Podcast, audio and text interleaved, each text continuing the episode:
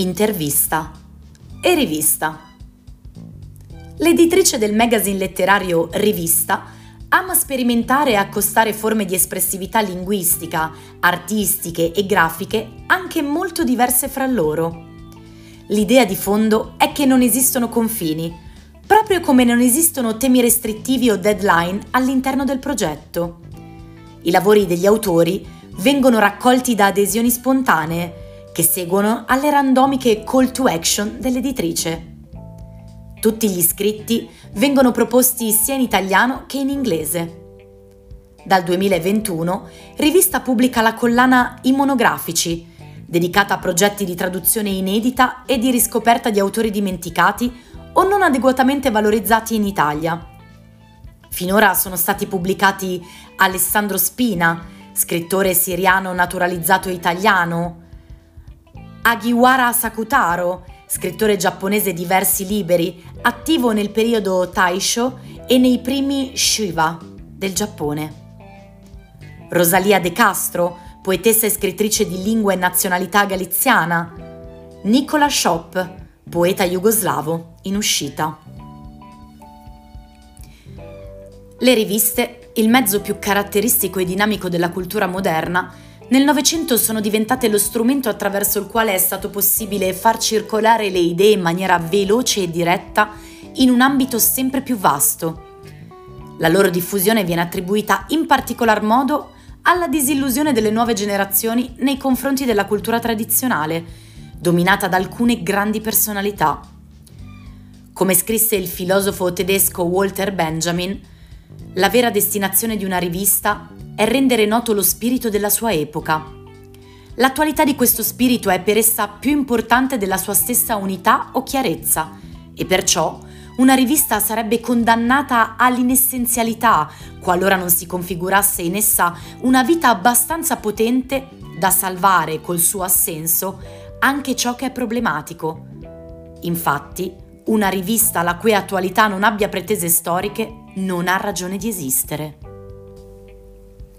La prima rivista di letteratura, storia e filosofia degna di nota del Novecento fu La Critica, ideata dal filosofo e politico italiano Benedetto Croce nel 1903, con l'intento di discutere di libri italiani e stranieri, filosofia, storia e letteratura, senza la pretesa di tenere il lettore al corrente di tutte le pubblicazioni sui vari argomenti, ma scegliendo alcune di quelle che abbiano per argomento o per merito maggiore interesse e che meglio si apprestino a feconde discussioni. Si aggiungeva che la rivista sosterrà un determinato ordine di idee, perché niente è più dannoso al sano svolgimento degli studi di quel malinteso sentimento di intolleranza che è in fondo indifferenza e scetticismo.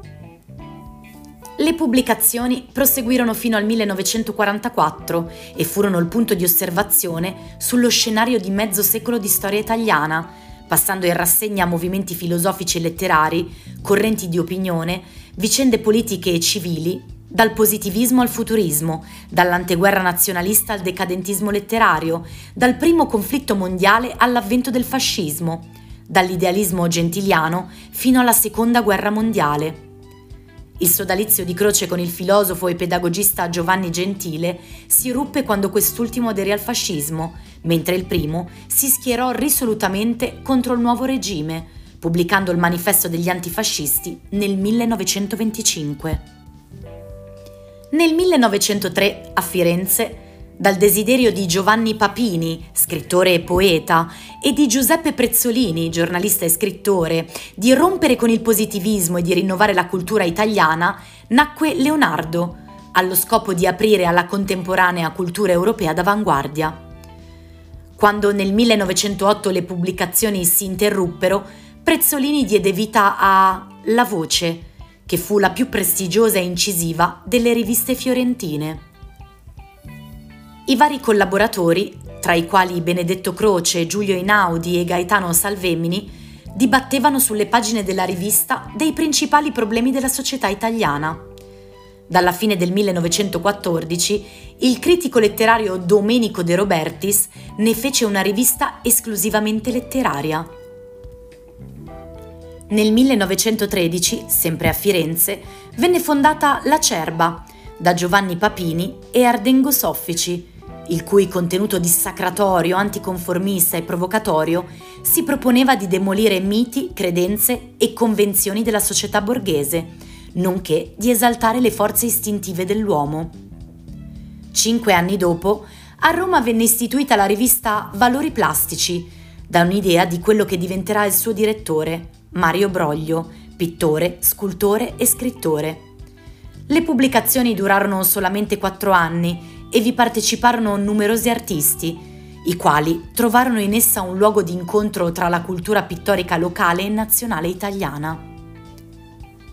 Tra il 1919 e il 1923, nella stessa città verrà creata La Ronda, che mirava a restaurare i valori della letteratura intesa come stile, assumendo a modello Leopardi, mirabile esempio di quella prosa insieme poetica e riflessiva che si accordava con il gusto degli scrittori che vi collaboravano, più portati al saggio che alla narrativa. Lo scrittore e giornalista Alberto Carrocci fondò Solaria nel 1926 allo scopo di dare vita a una vera e propria civiltà umanistica indipendente dalla politica e allo stesso tempo di denunciare e criticare la realtà contemporanea, dominata dal regime fascista. La rivista contribuirà a divulgare la prosa di Italo Svevo e la poesia di Giuseppe Ungaretti, Eugenio Montale e Umberto Saba. Aretusa uscì a Napoli nel 1944 e si era autodefinita la prima creatura dell'Italia liberata. Sulle sue pagine si dibatteva principalmente il problema del rapporto tra letteratura e politica e letteratura e società. Il suo direttore, l'antifascista Francesco Flora, sarebbe poi diventato responsabile per Casa Mondadori della collana Classici Italiani dal 1933 al 1960. Il dibattito sulla cultura venne affrontato con saggi importanti, come quello di Carlo Bo, intitolato Non c'è più letteratura? Nel 1945, a Milano, Elio Vittorini scrittore e critico letterario estroso, ma intimamente legato a una tradizione individualista borghese, creò Politecnico, il cui proponimento civile era chiaro. La letteratura, la cultura non si sarebbero più limitate a fornire orpelli al privilegio, ma sarebbero intervenute nella intrapresa azione di emancipazione sociale. Il direttore cercò di portare al lettore nuove firme già famose nel mondo, come Sartre, o di ridimensionare su un piano progressivo autori difficili come Kafka e Dostoevsky. Ai brani di questi autori o ai saggi su essi, egli premetteva brevi note integranti. L'anno successivo, e per soli tre numeri dedicati unicamente alla poesia, Antonio Russi, critico letterario e docente di estetica a Pisa, diresse La strada, nel quale affermava la necessità di ricondurre l'arte e la poesia nel mezzo di quella pienezza di sentimenti, di affetti e di propositi da cui il dubbio, la timidezza e il cinismo le hanno sempre più allontanate durante il trentennio di guerra che va dal 1914 al 1945. In seguito, nell'ambito delle riviste si assistette ad una profonda censura tra quelle uscite dal 45 al 47 e quelle pubblicate dal 48 al 57. All'inizio degli anni 50 i dibattiti continuarono a ruotare intorno al rapporto politica-cultura. Dal 1947, infatti, la rivista si pose come strumento di ricerca comunista e marxista attraverso la combinazione del gramscianesimo con l'ortodossia sovietica del materialismo dialettico sovietico e dello zdanovismo, una forma di stretto controllo ideologico e politico a carico degli intellettuali da parte dei regimi totalitari. Officina nacque a Bologna nel 1955 con il sottotitolo Fascicolo bimestrale di poesia, i cui redattori erano un gruppo di giovani intellettuali che da pochi anni si erano affacciati sul panorama culturale italiano, Pasolini, Leonetti e Roversi, ai quali si aggiunsero successivamente Romanò, Scalia e Fortini. La rivista intendeva operare verso una revisione della tradizione ermetico-novecentesca portando avanti contemporaneamente la polemica contro il neonovecentismo e il neorealismo, dunque contro l'autosufficienza letteraria e contro il troppo facile impegno storicistico. I suoi collaboratori erano alla ricerca di una nuova connotazione della poesia, che auspicavano potesse partecipare direttamente alla soluzione dei problemi della società contemporanea. L'eterogeneità del gruppo direttivo e la mancanza di un orientamento comune portarono i redattori verso altre avventure. Pasolini trovò ospitalità in Nuovi argomenti, Fortini e Scalia collaborarono con Ragionamenti, Roversi fonderà Rendiconti, mentre Leonetti si unirà a Il Menabò. Superata la metà degli anni 50, in Italia cominciò a soffiare il vento di una nuova letteratura, quella delle avanguardie. Nel 1959 il Menabò milanese di Elio Vittorini presentava una rassegna stampa del movimento avanguardistico e dedicava ampie sezioni alla letteratura straniera. Si cercò una nuova forma di linguaggio che potesse esprimere al meglio la trasformazione in atto nella società, proponendo la rivista come strumento di ricerca e di progettazione aperta in un momento di particolare tensione ideologica, dovuta allo scontro in atto tra neocapitalismo avanzante e cultura marxista. L'ultimo numero uscì nel 1967. Tre anni prima, sempre a Milano, era nato il Verri, fondato e diretto dal filosofo e critico letterario Luciano Anceschi. Attorno alla rivista si riunì una nuova generazione di poeti, animati da un intento comune di contestazione nei confronti dello stoicismo idealista e post-idealista e alla ricerca di una nuova prospettiva poetica e critica. I collaboratori, infatti, intendevano ribaltare valori tradizionali, in netta opposizione ai canoni della politica culturale della sinistra ufficiale, in virtù di un forte antidogmatismo ideologico. La rivista, in 30 anni di attività, ha pubblicato interventi, testi, saggi, caratterizzati quasi sempre dalla volontà di aggiornare i lettori sui dibattiti e sulle nuove direzioni di ricerca, sia italiane che estere, nei più svariati campi.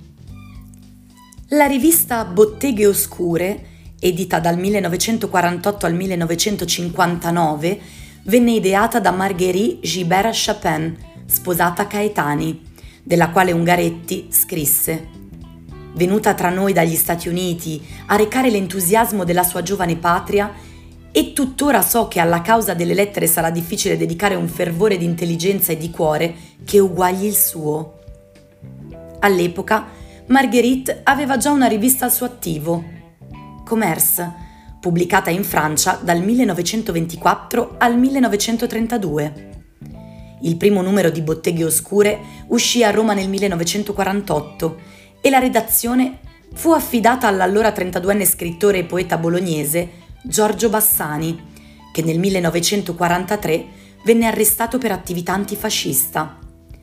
Due cose connotano la rivista, distinguendola dalle altre. L'esistenza di un unico curatore, cosa che comporta unicità di intenti, e il taglio ontologico della rivista, che tuttavia riuscì a fare critica anche indirettamente. Furono proprio quest'ultimo e la scelta di non pubblicare alcun articolo, saggio e recensione ad isolare la rivista nel panorama culturale del secondo dopoguerra. La sezione italiana della rivista riuscì ad incidere sull'orientamento del gusto degli italiani. Pubblicare autori come Bertolucci, Cassola, Petroni, Calvino, Anna Banti, Pasolini significava prendere decisamente le distanze da quella che era stata l'esperienza letteraria principale tra le due guerre, l'ermetismo. Ciò che di esso veniva rinnegato era l'idea di una letteratura isolata e chiusa in se stessa, senza apertura a ciò che nel bene e nel male la circondava. Neanche il neorealismo veniva accolto a braccia aperte, così come le neoavanguardie che a metà degli anni 50 andavano diffondendosi. Ciò che contraddistinse le scelte editoriali di Bassani fu la volontà di non stabilire limiti a priori, tanto da dire che L'unica cosa necessaria a un romanzo perché funzioni, l'unica che l'acqua del suo linguaggio deve lasciar trasparire, è la ragione per la quale è stato scritto, la sua necessità. Questo significava per la poesia accettazione di una nuova fase sperimentale che si allontanava dall'esperienza ermetica senza peraltro incamminarsi verso una direzione univoca e prestabilita. Per la prosa, la scelta si orientava verso quelle opere efficienti, piene di riflessioni, che avessero raggiunto una maturità espressiva.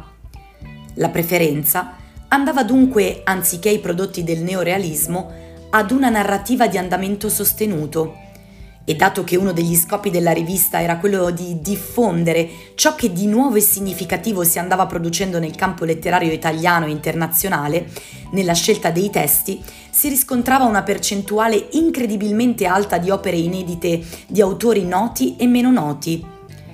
Proprio in virtù di tale scelta, Botteghe Oscure ospitò autori che rimasero nel limbo letterario e scrittori che in quegli anni muovevano i loro primi passi e che divennero in seguito significativi nel panorama letterario italiano. Vasco Pratolini, Elsa Morante, Natalia Ginsburg e Paolo Volponi. Nel periodo cruciale e frammentato tra la metà degli anni 70 e l'inizio dei 90, la clandestinità e la moltiplicazione delle sedi di pubblicazione furono una condizione programmatica dei movimenti poetici di quegli anni, nonché la caratteristica più evidente di un cambiamento sociologico che riguardava il campo letterario, il ruolo del poeta e il rapporto con la tradizione. Le riviste prodotte negli anni 70 possono senza dubbio essere definite riviste d'avanguardia. Furono anni di avanguardie sotto ogni fronte, da quello politico a quello sociale, e il fronte culturale assorbì tutti gli stimoli provenienti dal vivace contesto in cui si sviluppò. La rivista Lotta Poetica, nata a Brescia nel 1971 e morta nel 1987, farà proprio il nome di Lotta Continua, una delle formazioni della sinistra extraparlamentare italiana che in quegli anni dominava il fronte comunista rivoluzionario e operaista. L'intento della rivista, però, era quello di diffondere la poesia visiva e le nuove forme di sperimentazione poetiche a livello internazionale L'azione di lotta poetica non era esclusivamente di carattere artistico-letterario, ma si connotava come un'attività rivoluzionaria su tutti i fronti, come mezzo di trasformazione attiva della società. Il legame delle riviste con l'attivismo politico era esplicito nel caso di A. Traverso, che fece il suo esordio nel maggio del 1975 a Bologna, con l'intento di attuare una rivoluzione artistica e creativa strettamente connessa a quella sociopolitica.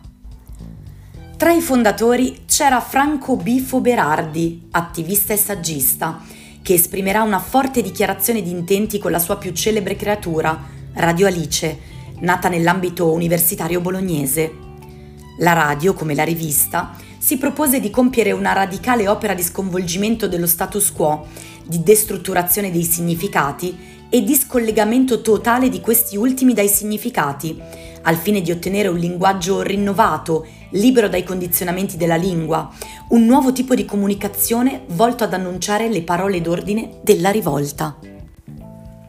Altri termini, Napoli 1972, Tam Tam, Parma 1972, Niebo, Milano 1977, Braci, Roma 1980, Scarto Minimo, Padova 1986 e Prato Pagano, Roma 1987, sono riviste imprescindibili per la comprensione della poesia italiana, sia perché alcuni fra i maggiori autori nati negli anni 50 vi hanno pubblicato i primi versi, ad esempio De Angelis, Benedetti, Anedda, Dal Bianco, sia perché vi compaiono interventi di poetica utili per comprendere appieno l'evoluzione del dibattito culturale in atto. All'inizio degli anni 70, l'impatto portato dalla neoavanguardia è ancora al centro delle discussioni poetiche. Da qui molti articoli sul valore ideologico della poesia e le sperimentazioni testuali riconducibili alla poesia concreta, visiva o performativa. Questa fase è ben testimoniata da riviste come Tam Tam e altri termini. Nella seconda metà del decennio, invece, sulle pagine di Niebo, viene negata la possibilità di ricondurre la letteratura a qualsiasi forma di ideologia e ne viene recuperato il valore aurale, primigenio. Questo secondo orientamento prosegue per tutti gli anni Ottanta, con riviste come Braci, Scarto Minimo e Prato Pagano. Negli anni 90 spuntarono le prime nuove riviste e rivistine letterarie che solo per l'aspetto ricordavano le fanzine degli anni 80. In questo periodo le pubblicazioni furono molte meno, facevano parte della subcultura e sopravvivevano grazie al passaparola. C'erano Tina, una rivista di narrativa indipendente nata nel 1996 dal carattere lieve e libero che ancora oggi continua a ospitare in ogni numero giovani promesse. Il Maltese, che prese il nome da un locale d'altri tempi sulle colline sopra Canelli, a Cassinasco, in provincia di Asti. Il Paradiso degli Orchi, un trimestrale per autori inediti e scrittori affermati che con gli anni ha dato sempre più spazio a immagini fotografiche e a disegni. Il Babau, autodefinitosi periodico bisessuale di fashion letteratura, contenente racconti, fotografie, illustrazioni e tutte le altre cose stupidissime o veramente acute. Ellen Selae, pensata come un libro, che contiene molte rubriche e che si definisce rivelatrice di nuovi punti di vista su questioni d'attualità e critica sociale, sempre con un occhio di riguardo alla civiltà letteraria. Fernandel, che nasce a Ravenna con l'ambizione di porsi come mezzo di confronto e di scambio per le diverse esperienze di scrittura, cercando così di superare quell'isolamento in cui allora si venivano a trovare gli esordienti. Negli anni 2000, con la diffusione su larga scala di Internet, la trasmissione delle riviste è diventata molto più semplice. I progetti sono aumentati e hanno assunto sempre più visibilità. Oggi l'universo che vi gravita attorno continua a essere di nicchia, ma è cambiato il riconoscimento da parte dell'ambiente editoriale. È più comune, infatti, leggere nelle biografie degli scrittori esordienti le riviste sulle quali hanno già pubblicato racconti. Festival letterari come Book Pride, Book City Milano e il Salone Internazionale del Libro di Torino vi dedicano incontri esclusivi. Riviste e magazine se ne occupano nei loro articoli ed è possibile trovare podcast che ne raccontano la storia, la diffusione e le particolarità. Hook Literary Magazine, nato nel 2020, raccoglie in doppia traduzione italiano-inglese, con apertura ad altre lingue se il testo originale lo richiede, short stories, essè, fotografia, con una sezione di ricordi dedicati alla storia novecentesca dell'editoria italiana. Il primo amore è un quadrimestrale di sconfinamento nato nel 2007, che vede tra i suoi fondatori lo scrittore e drammaturgo Antonio Moresco, anche membro e fondatore di Nazione Indiana, storico blog collettivo. Contiene saggi di romanzieri e poesie di cineasti, pagine in cui la letteratura invade la politica e in cui la fotografia si fa racconto. Testi in cui la riflessione filosofica assume toni lirici. Ogni numero propone un tema dominante, testi di teatro, racconti, poesie, anticipazioni da libri in uscita, interviste e recensioni. CTRL, magazine e casa editrice di reportage narrativo e fotografico, è stata creata nel 2009 a Bergamo ed è diretta da Nicola Feninno. Verde, fondata a Roma nel 2012, si autodefinisce mensile elettrocartaceo autoprodotto e gratuito di protolettere, interpunzioni grafiche e belle speranze. Si tratta di un laboratorio di contaminazioni, racconti e anarchia organizzata che continua a reinventarsi rimanendo sempre fedele a se stessa. Neutopia, attiva dal 2016, propone un'ibridazione tra racconti, con un occhio di riguardo al postmoderno, poesia sperimentale, spoken word, critica letteraria e reportage. Dalla metà degli anni 2000 altre riviste nascono in seno ad agenzie letterarie e festival letterari.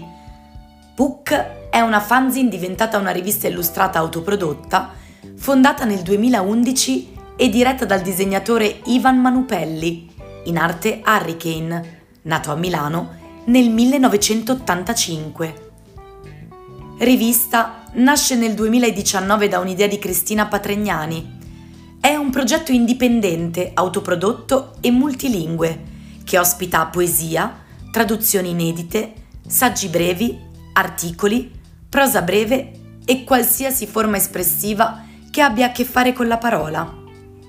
Il primo numero, Alba su Saturno, Dawn on Saturn, è uscito nell'aprile 2020 e contiene al suo interno il manifesto del progetto, che si caratterizza da subito per la sua vena underground.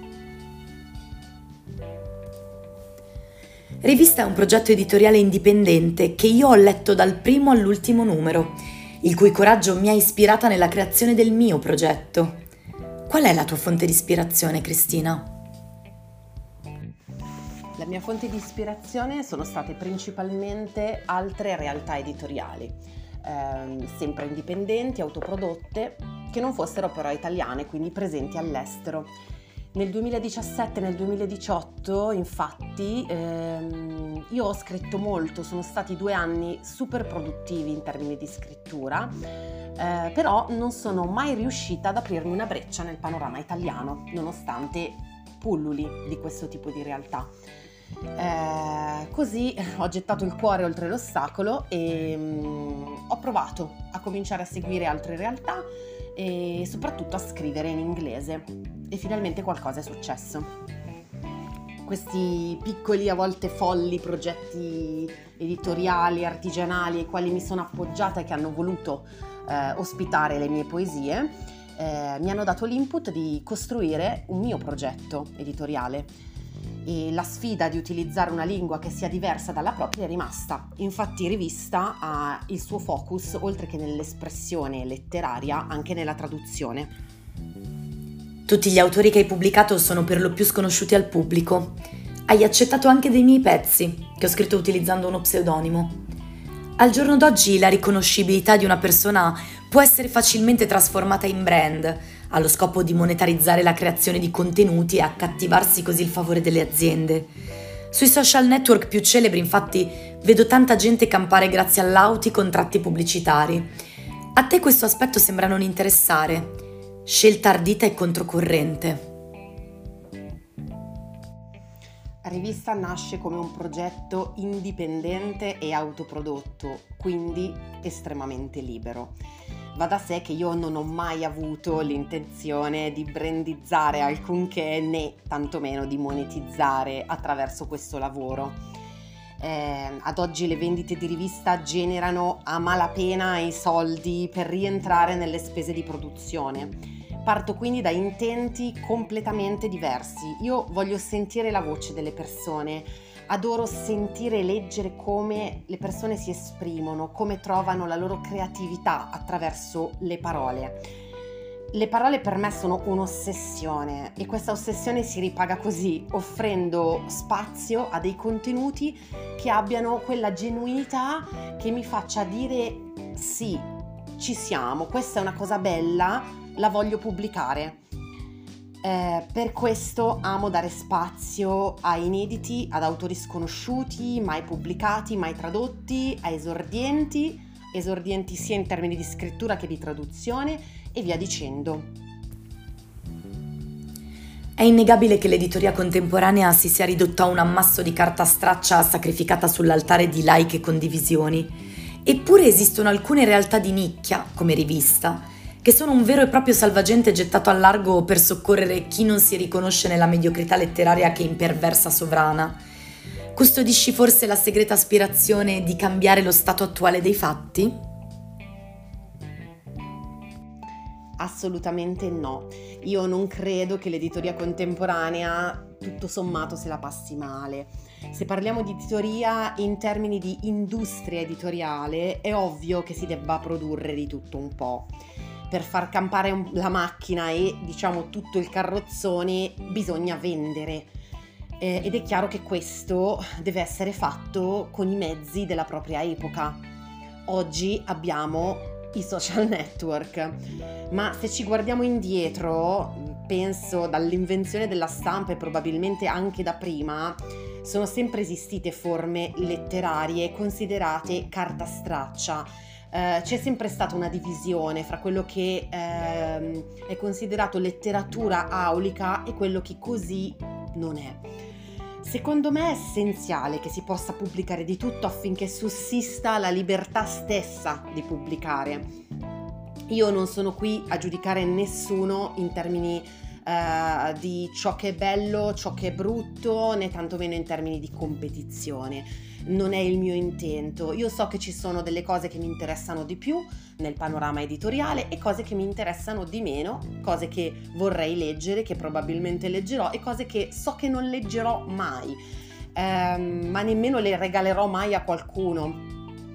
Eh, per cui ehm, qui si entra un po' anche nel, nei termini di quello che è il campo in cui si gioca, no? che è il consumismo, che è eh, più in generale il capitalismo che riguarda anche, ahimè, la letteratura. Eh, non è esente da questo, perciò eh, a me piace rimanere concentrata sul mio lavoro Ultimamente sì, sto anche molto lontana dai social. Mm, per anni li ho usati, mm, sia per lavoro che per attività personali, ma sono arrivata ad un punto di rottura estremo con questo tipo di comunicazione. Non mi appartiene più, semplicemente. Eh, ovviamente questo si traduce in perdita di visibilità del mio progetto e in diminuzione delle vendite. Mm, la notte dormo comunque.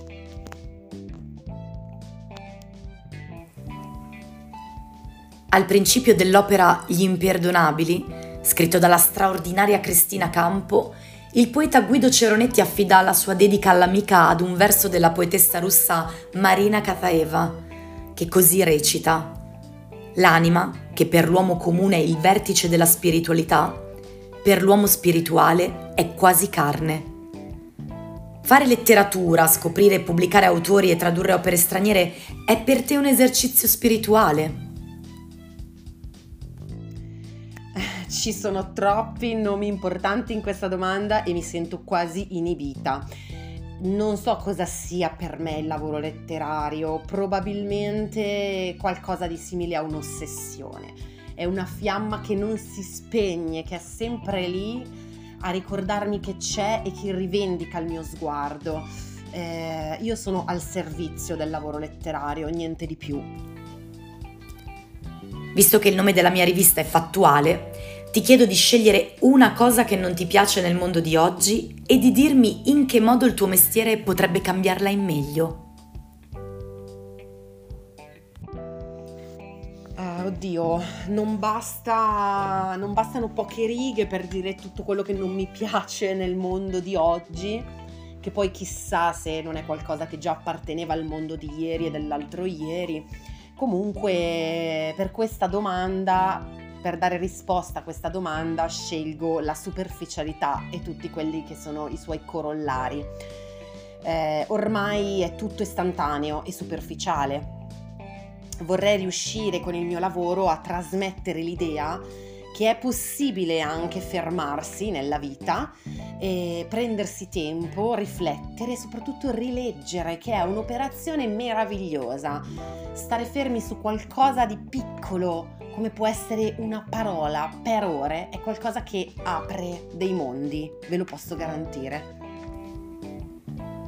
Cristina Patregnani è nata il 20 gennaio 1987 nella provincia di Milano, luogo che ha contribuito in massima parte alla sua formazione come poeta. Nonostante abbia lavorato anche in contesti culturali, come l'editoria, il teatro, i festival di cinema e le librerie, L'impronta decisiva sul suo percorso letterario deriva da un ventennio passato dietro i banconi dei bar. Da sempre si dedica con passione alla poesia e alla letteratura, senza mai smettere di formarsi e studiare, cercando di rimanere sia a scuola che nel bosco magico.